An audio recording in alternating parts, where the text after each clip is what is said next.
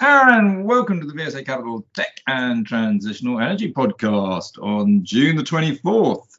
Hi, Phil. How you doing? Oh, very good. Thank you very much, Andrew.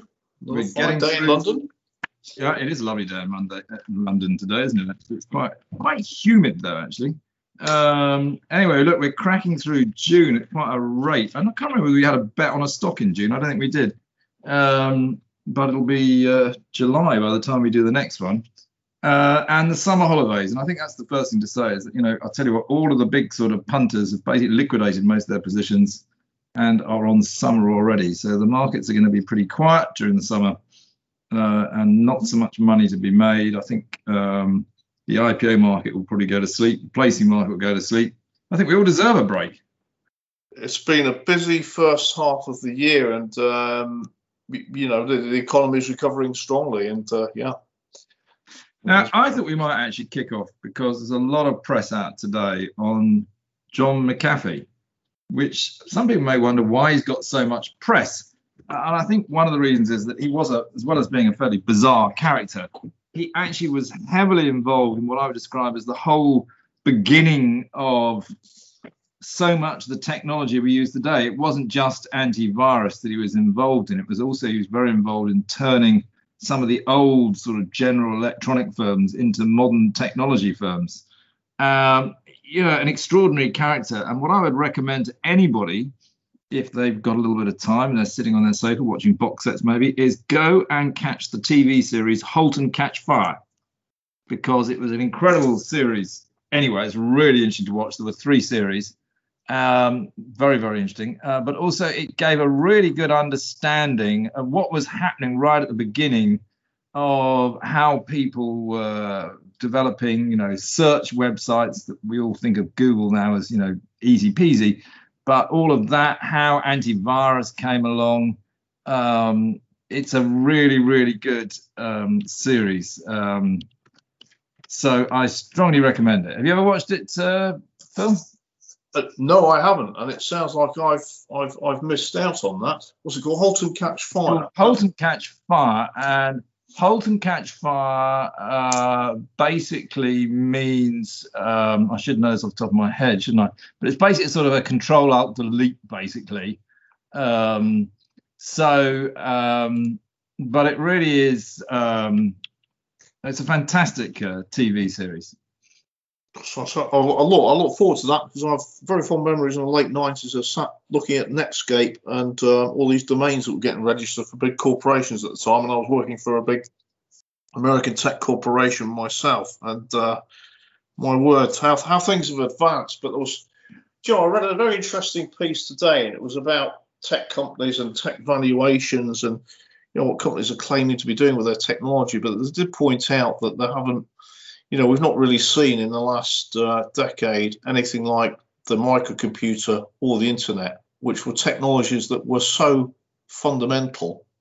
They were absolutely game changing. Well, again, watch this program and you'll see how things like microcomputers, laptops, all these sort of things, you know, it's clearly fictional, but it's based off truth, uh, came about. It, it, it- they're all actually interconnected. I mean, the other thing is that this program shows is how entrepreneurs tend to be living on the edge a little bit uh, and a bit wacky. Uh, and that is the case often. Real entrepreneurs do tend to have that side. It's the uh, comes with lateral thinking, and that's what creativity is all about. Hmm. Anyway, let's move on. Um, what- do you want to? Have you got anything you want to start off on, Just, Phil? or- look, look, just quickly, it's, it's the, the everything. The, the thing we're watching out for, I think everyone is is inflation, and it's important to for investors just to track what's going on in terms of the news flow uh, on inflation because it does eventually catch up some way, shape, or form with your investments and with stock prices. Uh, and it's and, and I guess quite nice in a way. Bit of a mixed picture. Um, you know, the UK. I don't know if you saw the uh, the Purchasing Managers Index called the PMI, and that's the cost that uh, is being paid by by businesses for the things, you know, materials that they're sourcing, be that be that uh, metals, plastics, whatever they're purchasing, and what's happening to the pricing. And the PMI index of the UK read uh, 62.9 last month, uh, and 50 indicates expansion in the economy. So clearly, uh, costs increasing there at the factory gate. But um, interesting enough, there was uh, also a statement this week from Professor Celia Rouse, uh, the White House uh, advisor, who's playing down concerns about the stimulus program in the US driving inflation. That was on the BBC uh, Today program. And then we had the Federal Reserve Chair come out on Tuesday, just reaffirming that um, the intent of the, of the Fed is to encourage recovery in the job market not to raise interest rates too quickly. So, balanced views coming out there on inflation. Of course, that is something that affects the markets. Mm.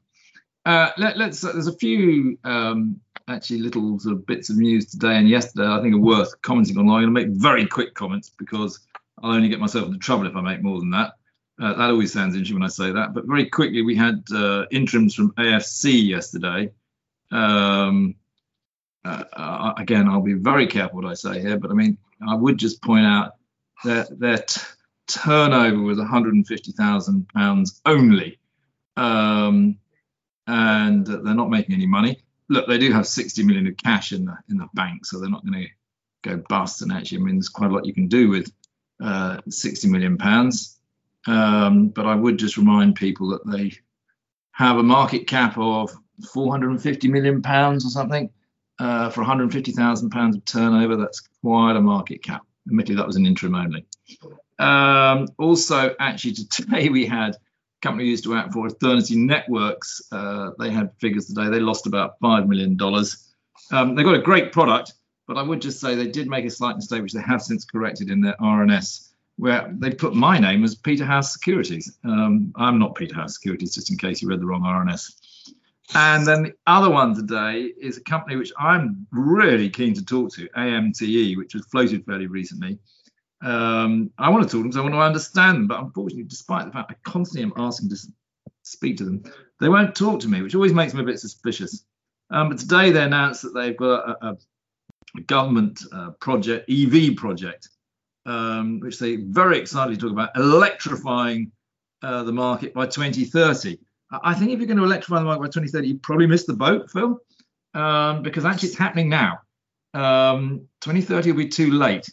Um, now they have received a 2.3 million pounds sort of grant, but that's spread over three years. So actually, it's only about 800,000 pounds a year, which again isn't really a game changer in my view. But I would any anybody from the companies listening, please, I really would like to come and have a chat with you. We we understand your industry a lot. Um, I just want to understand whether I should be being more positive about it. Really. Uh, that was three just very recently or today, Phil. Have you, have you got any others that you want to? Yeah, I'll, I'll qu- I better quickly qualify on AFC Energy because um, it's uh, fuel cell technology, and um, as, as we know, Andrew, the fuel cell technologies companies have attracted, there aren't many of them around, and they've attracted lots of investment, and that has driven up uh, valuations.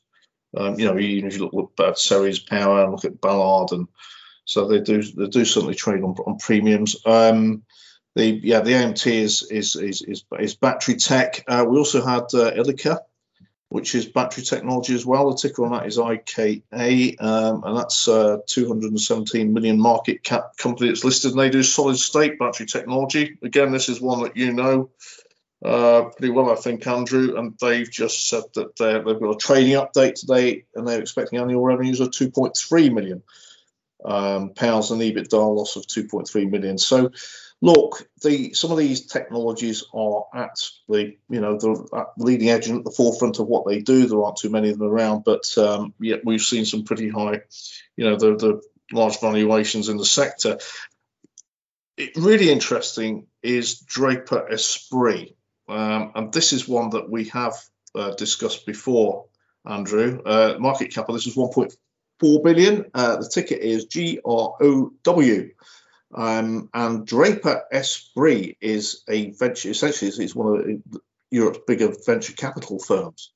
And they are a broad investor in tech. Uh, they've got a portfolio of 71 companies that they've invested in. Um, 17 of those are 68% of their portfolio. And they, they've invested in Draper Esprit in things like GraphCore, we've um, talked about. That's uh, chips for semiconductors for artificial intelligence, uh, Revolut, uh, UiPath, which is uh, robotic automation software, if my memory serves me. So across a number of sectors, really, really interesting company if you want uh, exposure to early stage uh, tech. And they, they've just announced that they're moving exchanges, aren't they? They're moving from AIM to the main the main market, given the, the given the growth in the company. Yeah, they're going to get a premium listing. I mean, you know, there's, there's Draper Esprit, there's IP Group, which is a similar size, about 1.3 billion and then you've got the the smaller one, uh, Frontier IP, that we act for.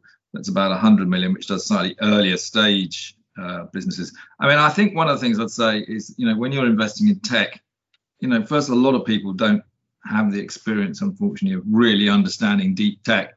Uh, and also, there is always a risk if you invest in just one stock because, um, you know, who knows whether it'll actually get take off and be be incorporated, should we say?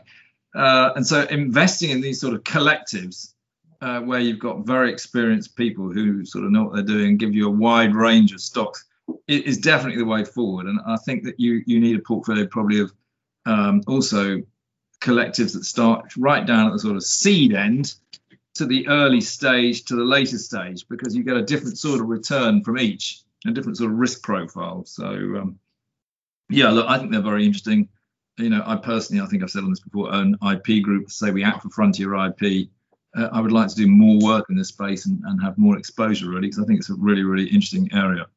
Just going back to your comment on valuations, though, on, on these some of these fuel cells and battery companies, I've got to make the comment again, and I know a lot of people do message me and tweet me on our stock, Invinity Energy Systems, which unfortunately is one that isn't on a massive valuation, but it's on an incredibly low valuation uh, and yet it's one that's actually delivering product. And I would just this week we had an announcement from the uh, Energy Super Hub Oxford, uh, which is the Pivot project uh, backed by EDF um, in the big French energy, that they have actually basically started now the Energy Super Hub.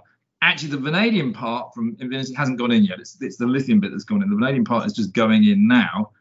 Um, but this will be a really interesting project to be able to take people. We want to try and take people probably in the autumn to see it, see it in action, see the Invinity's flow batteries in action, how it works and how it is producing a super hub for Oxford for their renewable energy needs. Because I think when people can see a product in action on a project like that, which is, you know, a real revenue generator, and then realize that EDF want to put another 40 of these all around the country once they've got this one up and running and proved it and shown what works, then there should be a lot more excitement in the company, hopefully. But um, why the stock isn't performing really is beyond me.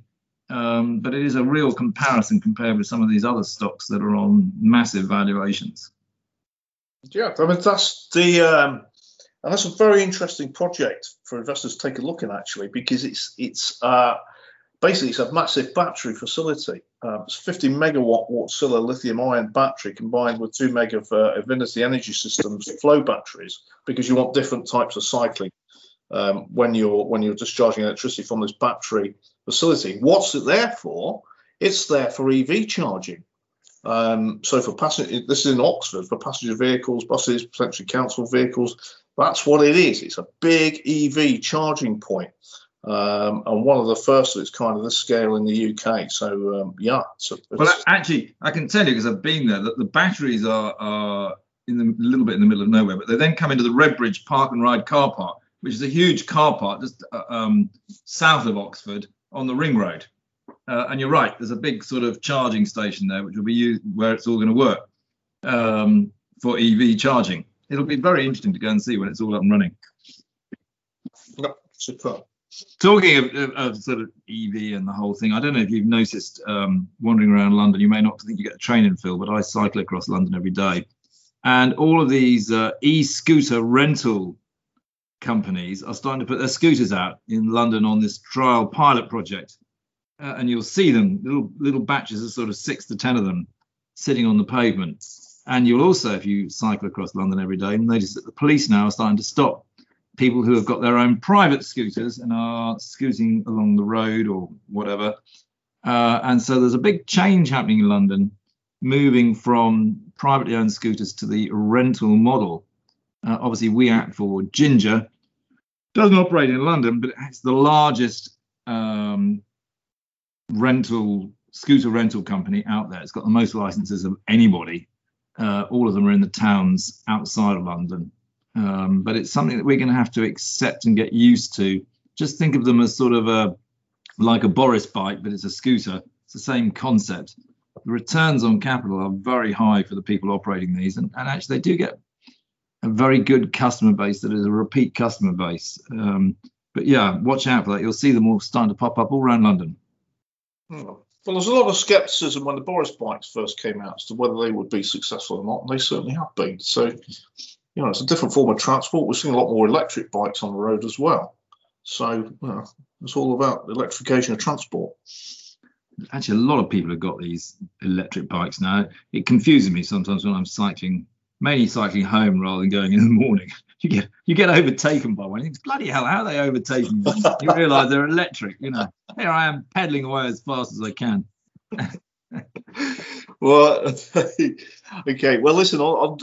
Let's just keep on quickly on the subject of transitional energy and why we are you know why we specialize in it as a, as as, a, bank and focus on it. Did you see there's the, uh, US Energy Information Administration, the EIA, who widely report and gather data on what is happening um, in the US, and they've issued a report and they said that in 2020, consumption of renewable energy in the US grew for the fifth year in a row. That makes sense, and it reached a record high 11.6 quadrillion um, British thermal units. This is where they convert energy to heat to get equal measures of, uh, of, of things that produce energy. You know, quadrillion for those of you interested is 10 to the power 15, so that's 15 zeros after it. Anyway, key thing, the key fact that came out and really caught my eye is that that renewable energy generation was 12%. 12% of US energy consumption, just 12%. Wind energy was 26%, solar 11%, and then you got biofuels um, in there about 17%, but just 12% of energy consumption. So it just shows what there is to go and to be achieved and the scale of it and why we do talk about the sector. Well, and you know, I think we've discussed in the past was a chart in the FT that shows that by 2050, 80% of energy generation will be SWB basically, which is solar wind batteries. If you've never watched some of Tony Seba's videos, astronomy as well as the I'm recommending videos or TV series today.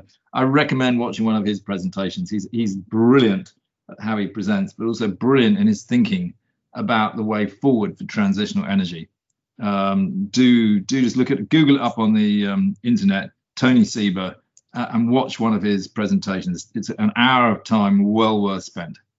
Tony Seba, brilliant. Well, I'll certainly look out for that. But it, it, yeah, what an interesting stat that that is, I think. And um, you know, I know hopefully we don't keep our listeners interested, but when we talk about battery tech why it's so important because of the solar and wind generation and the scale of what's going to be happening uh, that figure gives you a feel for it. Yep. All right. Anything else you got, Phil?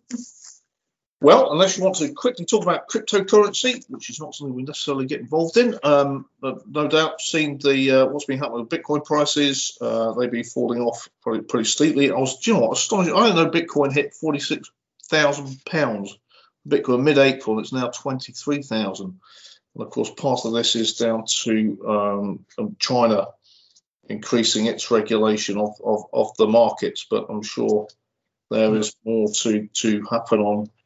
Um, what I would say, Phil, is you've obviously missed out on a lot of the, the office office gossip by working from home. Is what you probably don't know is people tend to talk about Bitcoin, by the way, and dollars. So let's think in dollars. It did actually go over sixty thousand dollars, and me here actually uh, took out some puts um, because I thought it was going to collapse. Unfortunately, I took puts, um, which expired at the end of April. And I got my timing slightly wrong by only by a couple of weeks. Um, yeah. Had I actually taken them out to the end of May, I would be a very, very happy boy. I would have made hundreds of thousands of pounds. Um, but I got my timing slightly wrong. Um, That's life, isn't it? That, that, that is life indeed. And if you'd made enough money, you could have bought a Porsche. I don't know if you saw that they're developing a system that plays music to suit your journey, be it highway driving or city traffic. I get that out of Spotify. I, I know when I put my Spotify, I seem to be able to hit, you know, my favourite track design. It just it just plays things for me, and I think, oh, I like that. I think Spotify is very clever. I must admit, I Yeah. love Spotify. Uh, now, look, I tell you, what, that's probably enough, and I'll tell you why it's enough. Is that um, I'm going to be releasing another podcast probably tomorrow morning, but I'm recording it tonight. And it's a podcast I again I strongly recommend that everybody listens to because it's with Dan Blondal of Nano One. Um, he knows more about batteries than anybody. But of course, Nano One have recently signed this joint venture with Johnson Matthey, which the market I don't think has understood at all. So uh, I'm recording tonight. We'll probably release it tomorrow morning. Do look out for that. It's um, it's a fan, fantastic company and a fascinating man to talk to and listen to. superb. That sounds very interesting. I'll look out for that. Very good, and we'll leave it there. Um, as always, if people have got companies they want us to look at, we're very happy to have a look. Uh, if you've got questions, do get in touch with us. But on that note, we'll call it a day. Okay.